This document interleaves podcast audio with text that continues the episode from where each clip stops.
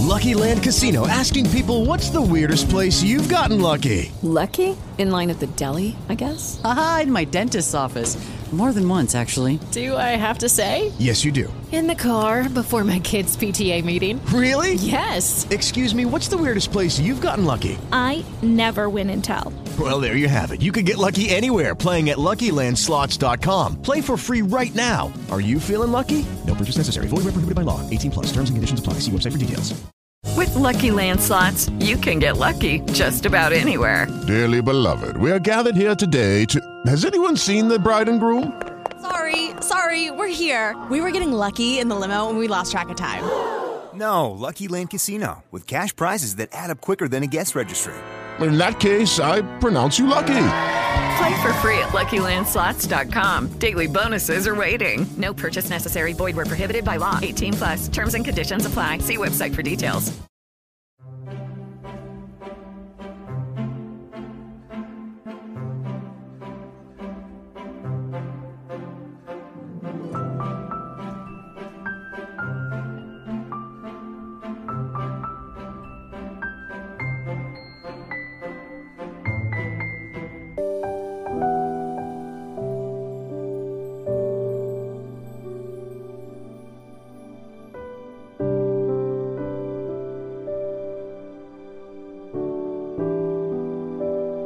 Amém?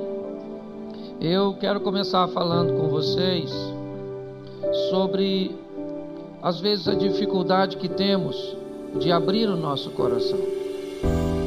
Alguns meses atrás, eu comecei a identificar alguns comportamentos sobre a minha vida.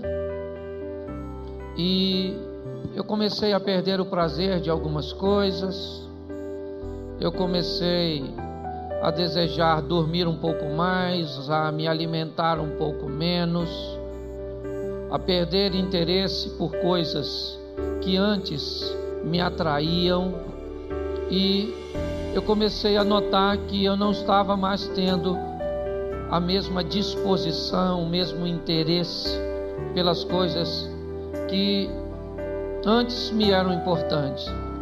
E eu fiz uma leitura de que eu estava desenvolvendo um quadro depressivo e comecei a identificar isso. E uma das primeiras coisas que eu fiz foi falar para a igreja que eu estava desenvolvendo um quadro depressivo. E a resposta não foi das mais animadoras, pois algumas pessoas mais chegadas ficaram muito preocupadas com isso, dizendo que eu, como pastor, não poderia dizer que estava atravessando um quadro depressivo, que estava sofrendo uma pressão, que estava é, aí supostamente caminhando para uma síndrome do pânico.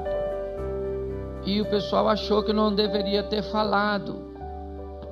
E eu pensei comigo, mas por que, que eu não vou falar? Se já já eu vou estar recuperado disso e o povo vai saber que a gente enfrenta isso como qualquer outro tipo de pessoa.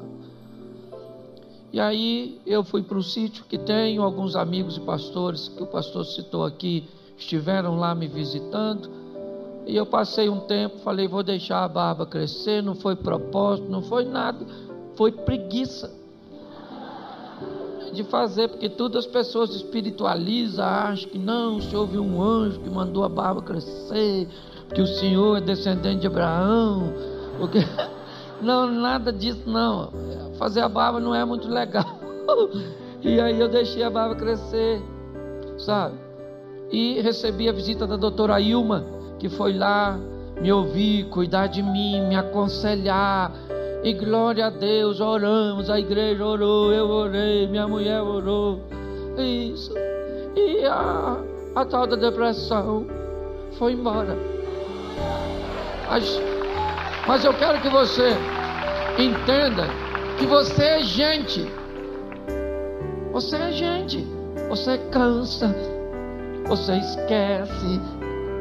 É ou não é? Você pensa em desistir. Você tem vontade de matar os outros. Aliás, se nós tivéssemos vontade, ou, ou matar todo mundo que já tivemos vontade, nós seríamos chefe de grupo de extermínio.